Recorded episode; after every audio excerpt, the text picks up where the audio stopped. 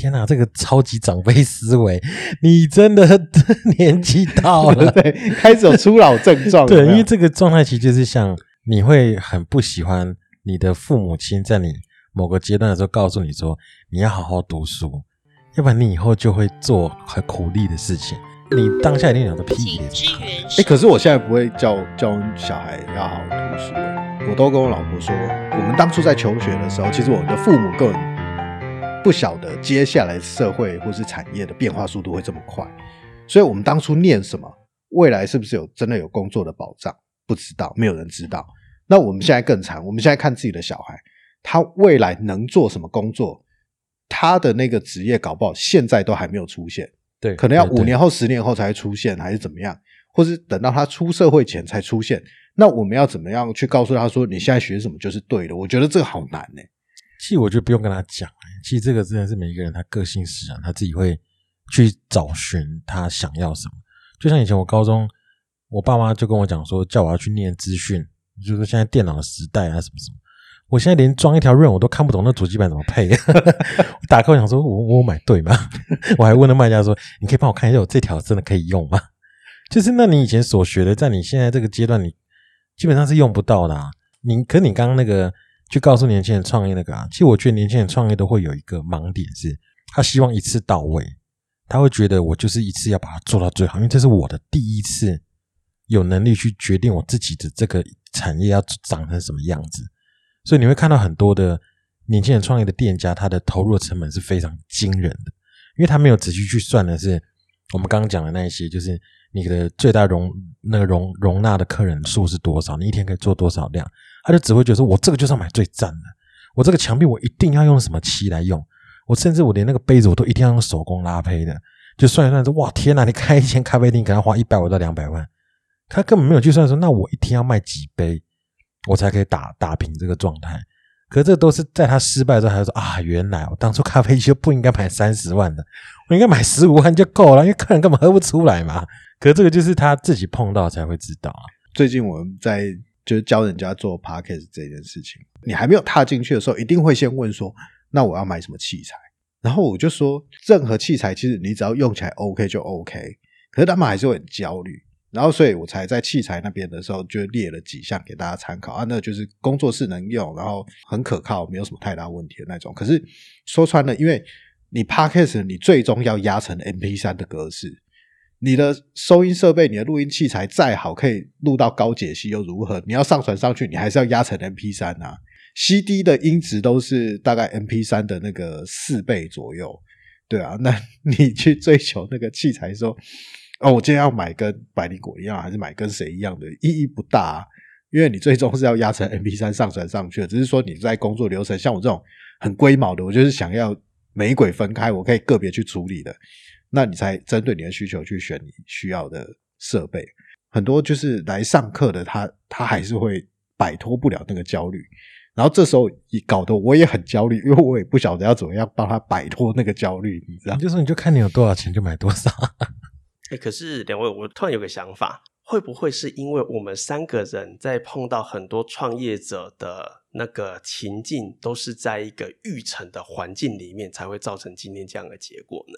我我相信是诶、对耶，因为其实你想想看哦，我一直相信，就是走旧路是到不了新的地方的。你也几乎没有办法去期待从学术业界去诞生出一个新的创新理论。所以，像我们自己，因为嗯彼此都有就是跟公部门合作过的经验嘛，所以像是你会发现啊，不管是公部门的任何的育成系统，或者是创业系统。他们在整个在筛选过程中，尤其是创业的项目啊，他们都会特别强调所谓的就是社会性跟影响力。可是今天我站在一个商业角度来看的话，并不是所有的创业都需要去发挥你的社会影响力呀、所以你在接受这个系统的情况下，会变成是你不由自觉的就必须在你原本的创业的项目里面去发挥你的影响力跟创业，但那件事情真的适合你的行业吗？我后来会有这个意识到，是因为这一年我开始脱离这个系统了，然后我也去了，就是可能是其他的一些民间组织帮忙，我才发现说，哎，很多很棒的创业家，你过去从来没有机会认识他们。为什么？因为他们从来就不会出现在一些创业小聚啊、媒合的场合里面，但他默默创业项目做得很好。我之前有一段时间非常喜欢一个 TED 上面的演讲，他就是因为我自己觉得我的工作都一直在 NPO 里面，然后他也算是一个 NPO 的经营者，是意大利人，他就讲到一个例子，就是说，他说你去到一个地方，你到底要怎么协助当地的人辅助他的事业？他说他每次去到一个地方，就花三天逛大街，跟三齐亮一样，就花三天逛大街，因为他说所有的优秀的创业者。通通不会在学校的育成中心里面出现，不会在市政府里面出现，他们都在哪？他们都在咖啡厅，都在酒吧，在这些地方。所以你要认识这些人，就是去咖啡厅、当地的咖啡厅或是酒吧去打听。哦，你们这边特色产业是什么？有谁做的很好？等等这些东西。这去了之后，不用说刻意的去认识人家还是怎么样，就去观察人家的事业。发现他有什么样的东西是你帮得上忙、帮得上手的，就去做。做完了之后，其他人自然会来找你。他们就是只有这一套方法，用这一套方法一年开了一百多个专案。所以我一直把那个案例当成是我自己的警惕啦。就是说，呃，你做一个 NPO，不是说老是拿着政府现在政策是什么、最新的趋势是什么，好像要去指导人家说，其实你应该怎么做。我到后来其实都反过来，就是对这些老板，我都是说，讲到做生意赚钱，你们一定比我在行很多啊。只是说，今天如果你刚好做这件事情，政府又有计划可以申请，然后你又符合那个标的，我就来协助你，就这样子而已。我没有比较伟大，我也没有比较厉害，这样。的确，这个记状态就跟优秀的求职者不会出现在就业博览会一样，对不对？是一样的概念呢。可是那像立选，那你现在这样子开幕到现在多久了？呃，快三个月。那这三个月对你来讲，你有没有经历过？就是你觉得还是没办法习惯的地方？除了晚上没有地方喝酒，就找 找人喝酒以外，而且你现在朋友大部分都有小孩，就是越来越难找伴出来喝酒，对不对？对啊，现在就是开始哦，觉得孤单，你知道吗？哎，真的有诱使你因为这样子想生个小孩。因为以前我们还常常会偶尔会约一下喝一杯，现在。越来越难，难有小孩之后就越来越难。新的困难应该是说，嗯，我自己也还在这样子转换的适应期。嗯，因为毕竟要跟过去的整个个人 IP 做完全脱离，我觉得还是需要一点时间。所以确实在现在还是会收到很多呃各种单位的邀请，会希望我们来谈谈。因为大家都很好奇，就是你为什么要放弃一个十年的品牌，然后去投入一个新的事业？我到底看到了什么？我确实看到了很多东西，但很抱歉，就是我现在的方法论跟以前的方法论产生了极大的差异。然后有的时候我都不晓得，我当我进入到一个育成系统或者是学校里面去讲这些内容，到底恰不恰当？这是我现在新的困扰。比方说，像我之前 参加一场创业竞赛，我被刷掉，然后我拿了最小的奖，所有人都当我是黑马。但我拿了一个最小的奖，大家都百思不得其解。我自己知道自己问题点在哪里。说哦，那是一场创业竞赛，它当然需要影响力。可是我却在评审的 Q&A 的时候，我不小心脱口说了一句政治不正确的话。他们问了我说：“你以前巧克力经营的这么好，然后都是拿在地食材去转换，为什么不继续这一项优势呢？”我在回答的时候，我很顺理成章的就说说。平时我跟你讲，巧大家来买巧克力是因为它好吃，不是因为它使用在地食材。在地食材这个东西呢，只有拿出来嘴的时候很好用。它的 T 是公部门，绝对不会是一般的消费者。怎么不小心说出实话？对我就不小心说出来了，所以就就就摆啊。我当下其实知道自己必须要这么做，因为台下很多人要创业。其实当下就是很明白的告诉他们说，很多时候你必须要，呃，我很强调旅人思维，跟就是去找到真正的顾客这件事情。很多的时候，你自己在写创业计划书的时候，你所预测的顾客跟你预测的对手都不是真正的对手跟真正的顾客。所以现在我的状况比较像是回归到说，好，我很清楚真正的顾客他的消费行为是什么，对应他们的消费习惯，跟去塑造我自己想要的生活模式，糅合成我新的品牌，社会影响力跟在地食材的运用这一块，就会在这个阶段被我完全的放弃。可是今天，当我要进入到育成系统的时候，他们也会希望说，他们因为 KPI 有这项要求，会希望我多提点这一块。我又很清楚说，这个不是创业的必要条件，所以我现在新的困扰是我刚好卡在一个两个不同的方法论的过渡期，有的时候我自己也会混乱。提到影响力这件事情，我最近的理解是认为说，影响力，我觉得这种事情是有两种状态。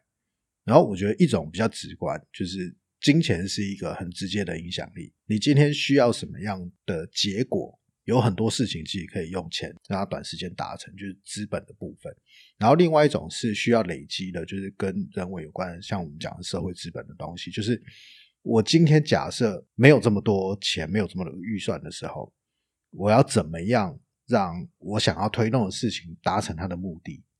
这个就很需要你平常有没有去累积一些社会影响力的部分。那这个累积其实还是必须要靠你自己去跟人家交换。我会什么？我能为其他人提供什么价值？去交换到这个影响力，去累积出来，你才有机会后面再把这个东西拿出来用。就像我们讲的储存友情点数一样，平常要有储值，你后面才有机会拿出来用。不管今天你是就职还是创业也好，你在思考影响力的时候，就不能像公部门，他只是单纯为了要有那个 KPI，用这样的呃比较狭隘的角度去思考。就是你必须要思考，是说影响力大概有两种，一种是很及时的，我只要买我就买到我的服务商还是什么；另外一种就是累积有清点数这件事情。如果你今天没有资本的时候，你有没有努力去累积有清点数？我觉得这件事情就必须要好好的自己想一想。啊，我刚刚突然有点想通了，也许应该换个方式来看待这件事情，就是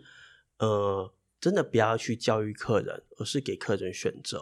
我过去透过就是这样子的系统。那甚至在早些年创业的时候，你可能想要发挥影响力，很多时候你的角度都是在教育你的消费者。当你消费者不懂的时候，你甚至还会生气。可是像现在的话，我们的想法通常就是，呃，诚实的告诉你我现在在干嘛，选择权在你手上，所以并不会刻意的希望消费者去附和你的理念。我觉得这会是蛮大的差异。这样讲会不会不小心打？打到其他人，比方说曾喜文有没有？他们自己不要对号入座就好。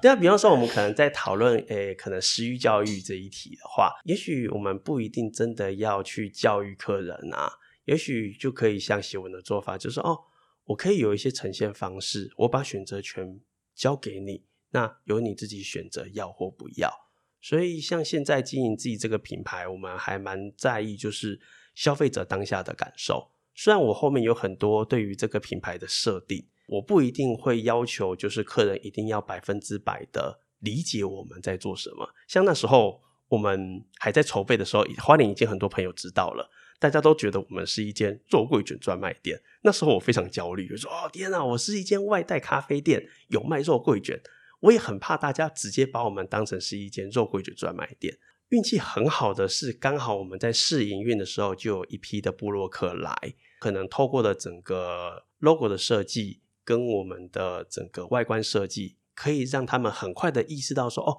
这是一个提倡散步的外带咖啡店。所以前面几篇文章写出来的方向就跟我们要的东西是很一致的。后续当然还是大家会觉得我们家是外带肉桂卷的店，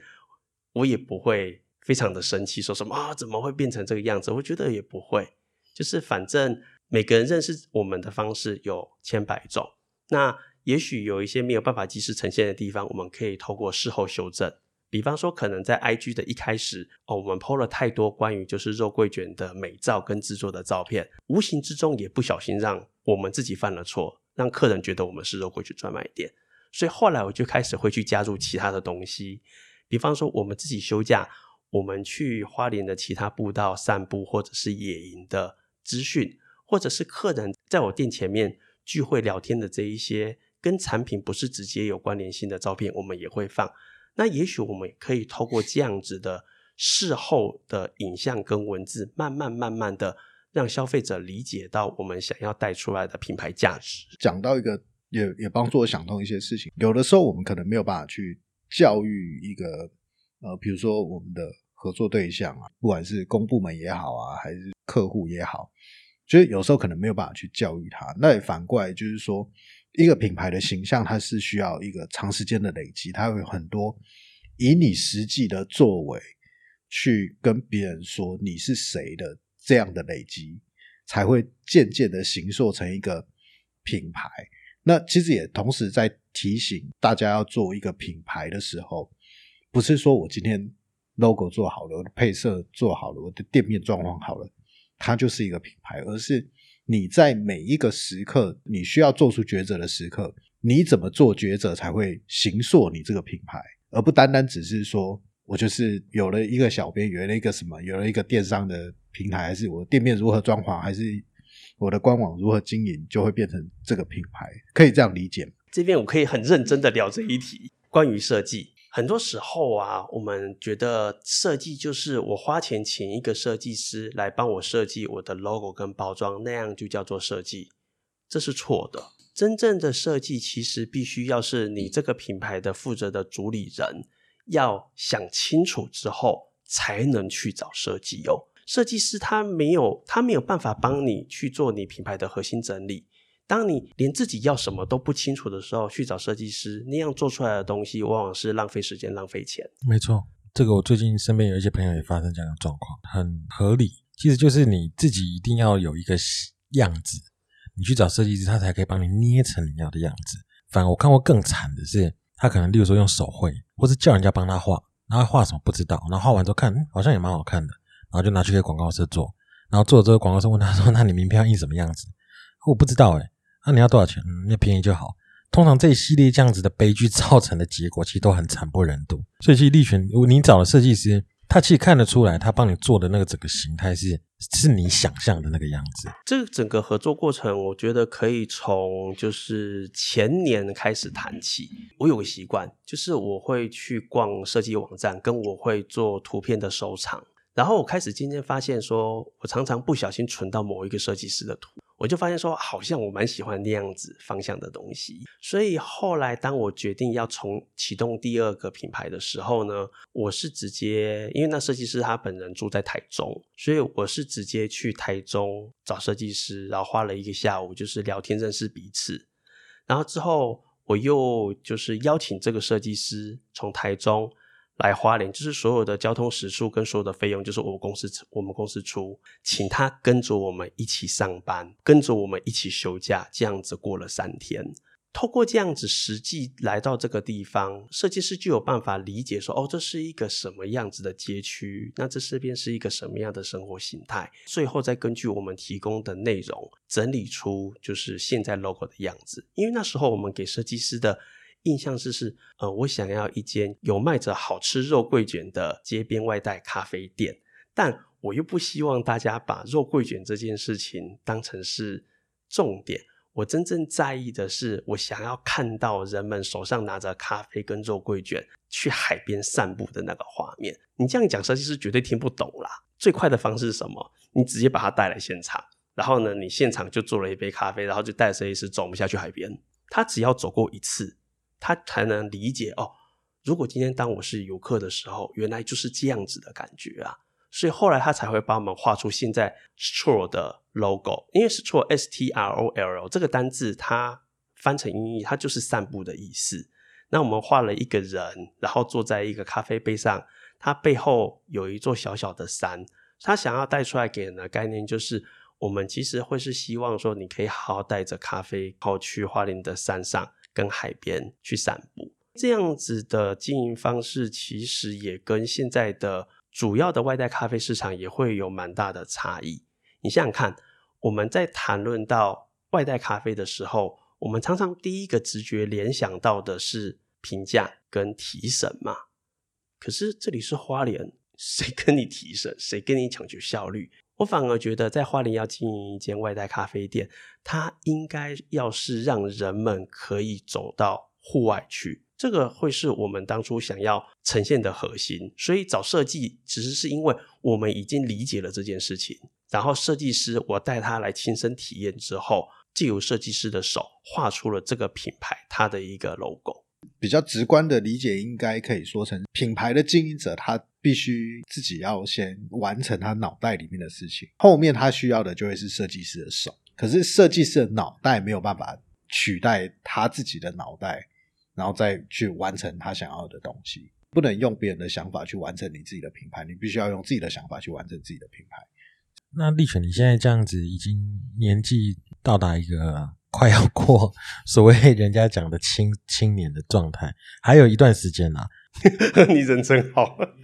上次有一个双口吕大哥，那个就真的是过了。过了。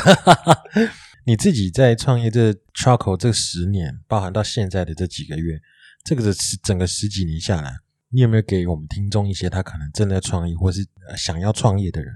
残酷的忠告？残酷的忠告吗？哦，好硬哦。因为我们真的不喜欢心灵鸡汤，这应该应该他的难的抉择应该是在于说要讲多狠。每一个都很残酷，可是到底要选哪一个残酷的刚刚好？嗯，好，我这么说好了，我们不会给你一个很残酷的忠告，但是我都会，我会建议大家可以参考我的方式，很认真、很认真的去思考，就是也许不用到很久，就一个可能五年后吧，五年后你想要过一个什么样的生活？你把这件事情先画出来，然后再开始一步一步的去反推，反推到你现在应该要做什么。缺能力的补足你的能力，缺钱的想办法赶快多赚钱。如果今天你没有办法想象那个未来的话，多花点时间好好的想象。然后如果真的想不出来的话，就乖乖上班。对，也许也许有一天你上班上着，它就出现了。对啊，或者你上着上着你就领了八十个月的年终，这都很难说的。因为我自己是那个轮机工程系毕业的，之前那个四十个月年终的事情，刚好在那校友的群组里面有在讨论。然后他们说，就那时候网络上有人就说啊，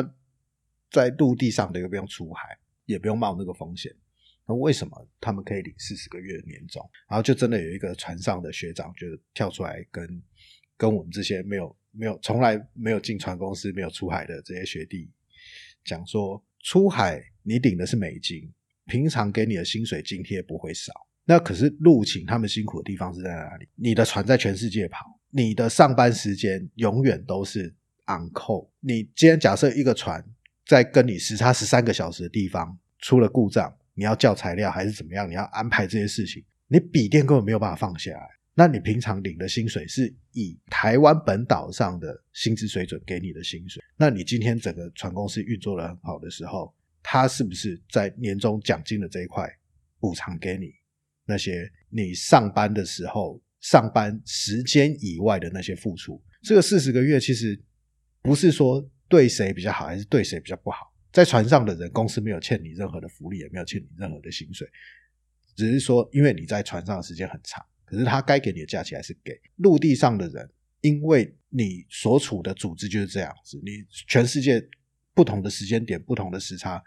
都有船在那边运作，你每天都要处理这些事情，去安排这些航班、安排这些人员什么等等这些东西，他的工作量也没有比较少，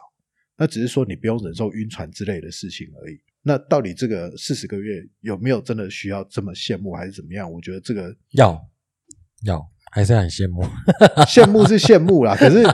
我觉得就像我们刚才前面讲的，其实你想要什么样的生活？如果你今天真的不想要那种，就是像科以前我们刚出社会的时候科技新贵，那现在大家讲说航运公司，如果你真的不想要那种我随时要昂扣我永远在整个就职的过程当中永远放不下笔电，我随时都会接到电话说哪一艘船在哪里出事，或是哦公司的产线出了什么状况，我要马上去处理。你真的不想要这个生活的话，那你为什么要去羡慕人家那四十个月的年终？就是这个四十个月的年终，用这样的代价去支付你，你觉得值得吗？这件事情，我觉得就像刚才立权讲的，你到底要什么样生活，你自己有没有想清楚？觉得这个会更现实啊。反过来讲，就是他们还是要去冲撞这件事情，就是他们还是要忍受过那个，就是每天昂扣，然后就是放不下笔电，虽然拿到四十个月年终，可是感觉到很空虚之后。他们才会理解说，对，这不是我要的。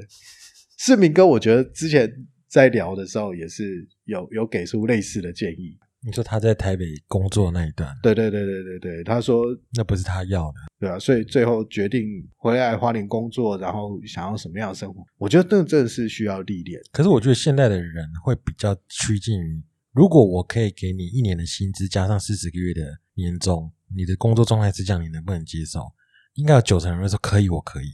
可在那前提是，如果我只给你一年的年薪，没有那四十个月年终，你不愿愿不愿意去拼，看看有没有机会？应该会只有剩几成人说哦，那那那算了。所以我觉得那个是优先顺序。所以去我自己在看，像每次讲课或是一些那种场合的时候，他们结果我都会问他们说：“那你未来是有想要创业吗？还是什么？”现在多半都没有想法跟概念。我觉得他们都有点颠倒，就是我希望透过创业，或是希望透过这一系列的行动，让我以后可以过那样的生活，并没有去想是那我我以后的生活的模式到底是怎么样，他才去做那努力，都是先做了再说，中间怎么样再看，然后且走且看，然后走一步算一步的方式慢慢修正。可是那个冲撞，它的代价有时候是太高了，所以并且是很多人为什么创业失败之后，他可能不愿意再碰第二次。或是他根本连创业的那个阶段都没有达到，就是因为我觉得那个思考是颠倒的。有一次我在看一本创业的书，作者他在分享他为什么想要创业，就是他我记得那一本没有记错的话是在讲就是那种首领创业，今天已经在一间公司任职二十几年，可能接下来五年要退休了，然后他当初也是大概是这个状态，他就说为什么他要创业？他说他回顾他整个职业，他说我永远都在。能力范围内做最大的努力。像像我们的年纪来讲，我们刚好是联考的倒数一二届嘛，这一个世代很容易就是啊，我刚好分数填到什么，我就去念什么学校。那出来工作的时候也是类似的状况，就是哦，我刚好念这个学校可以应征到什么工作，我就去做什么工作。那一个作者他就说，我这一辈子都在能力范围内做最大的努力，可是我从来没有去好好思考说。这一些事情究竟是不是我想要达成？然后或者是说重新思考说，假设我想要在有限的生命里面达到一个目标，不管这个目标别人的认可程度如何，别人会不会羡慕还是怎么样，可能那个是我真心想做的事情。那我真心想做的那件事情到底是什么？可能过去的经历或是经验都没有机会让他去思考这件事情，一直到他。在一间公司任职了二十年，接下来五年要退休了，他才突然开始思考这件事情。然后我觉得这个事情给我蛮大的刺激，就是说，对我以前也是这样，那我接下来应该要往哪里去？这件事情我要好好思考。对啊，那立选你你觉得呢？未来的 Stroke 散步咖啡，你会希望它再达到一个什么样的境界，或是什么样的面向？嗯，这一年对我们来说，应该都会是重新整理。就是不管是我们的想法、经营形态，甚至是包含我自己的生活跟我的家人们，那这些东西都整顿好之后，可能才有办法更进阶的会去想下一步。虽然说可能前面有很长一段时间，听起来我的论述好像都会有一点点在跟听众说，哎，尽量不要透过育成的系统来达到创业的目的。但我觉得我的想法也不全然是这样，而是我应该会是在今年先做好整理之后，那未来如果还有机会去做一些可能是社会参与或者是分享，或者是再开一个新的企划，我觉得也都还是有可能的。如果说是错的这个品牌来讲的话，应该就是很确定的是维持这样子的规模，两人运作。然后我就是主力商品，就是外带咖啡跟附带一些常温甜点，不会有所谓的分店的计划。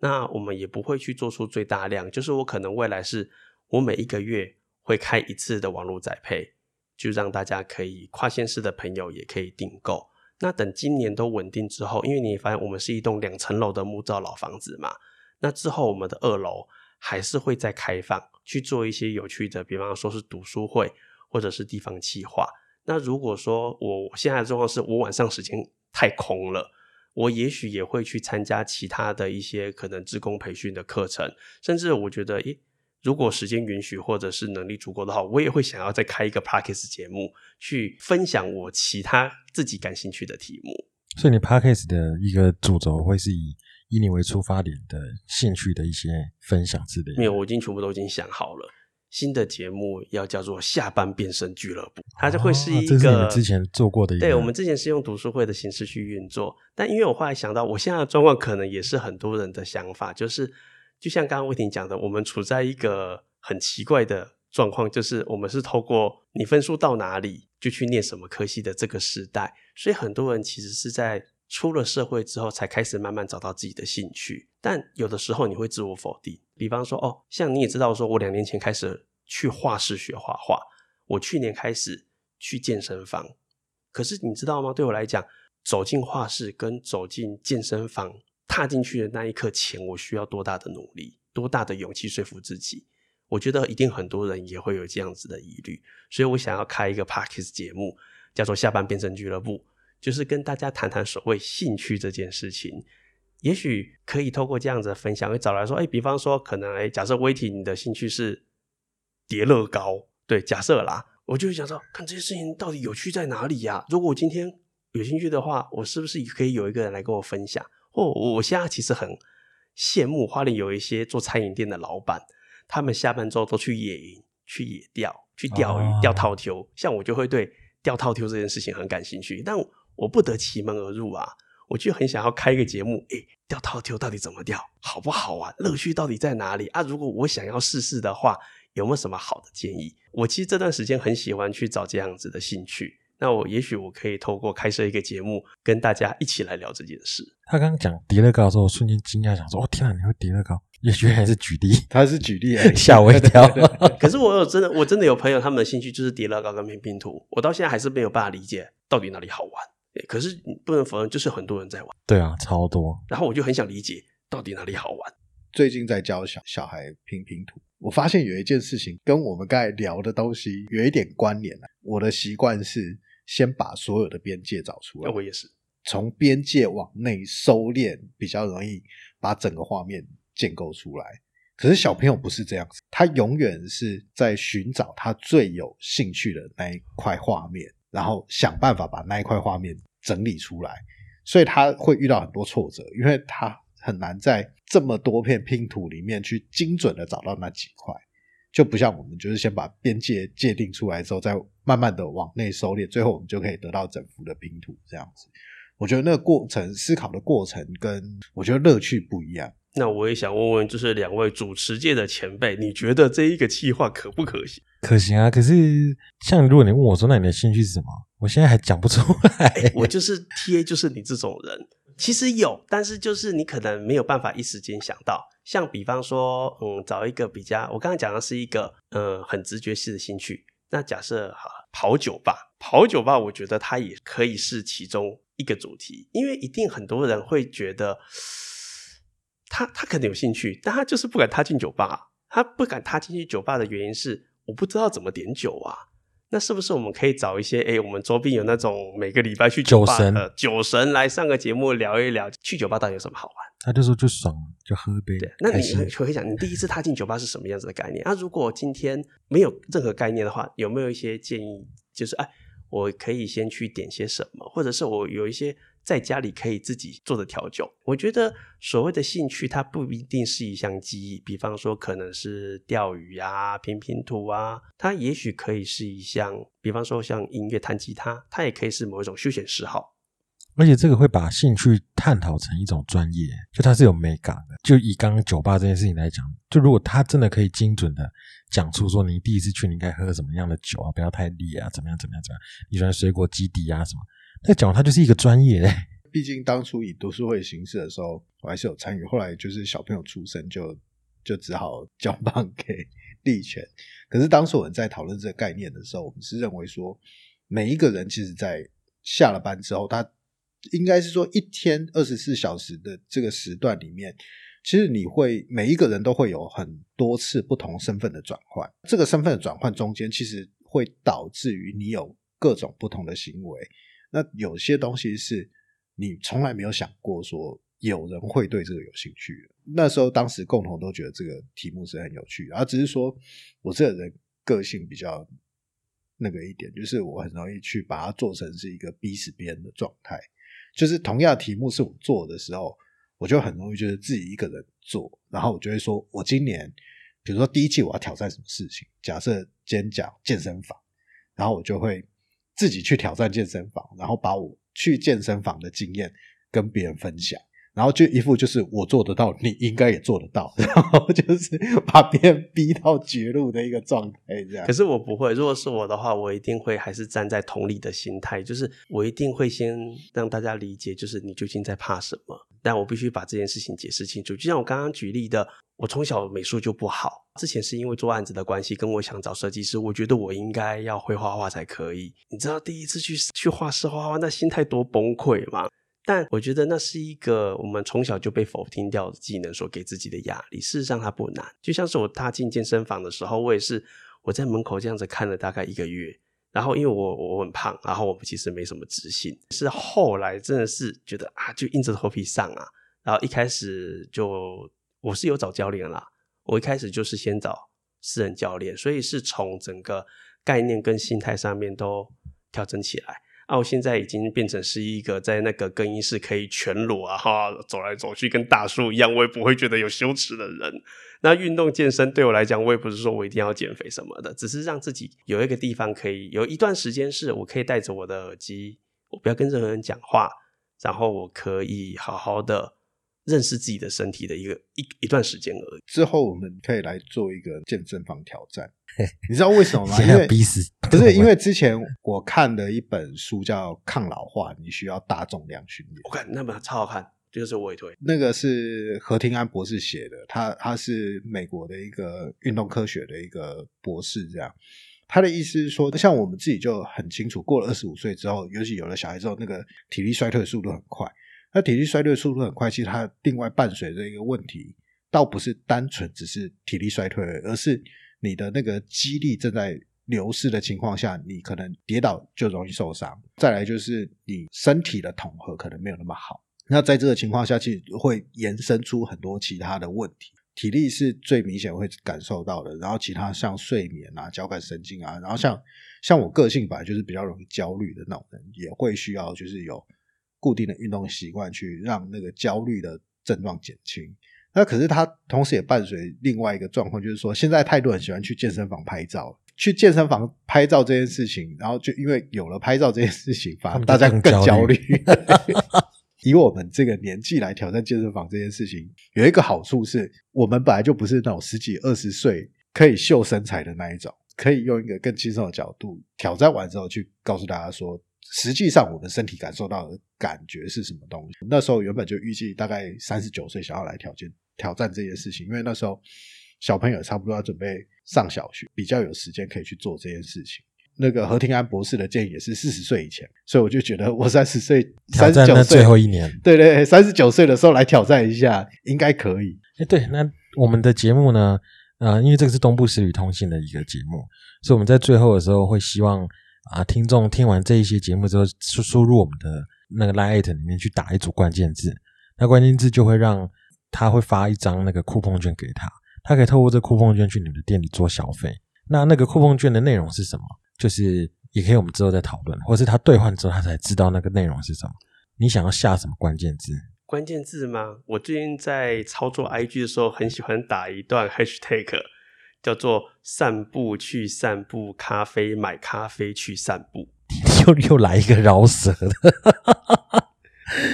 ”，很难理解吗？那我再重复一次，你 hashtag 的，我们家 hashtag 常常会打一个关键字，我我重复一次，看我有没有说对好了。散步去散步，咖啡买咖啡去散步，没错，耶、超长哎！散步去散步，咖啡买咖啡去散步，可以啊，这可以啊。我觉得这个就是创造一个新的，诶应该不是这样讲，应该是因为我对于那个 哔哔啵啵哔啵啵这件事情，对，我昨天打上去的时候，我真的觉得很荒谬。这个东西，力全应该知道下一句是什么，对不对？爆米花，对，然后我我没有办法理解为什么会从一个才三，三十岁的人的嘴巴里面吐出这个东西，我就呈现一个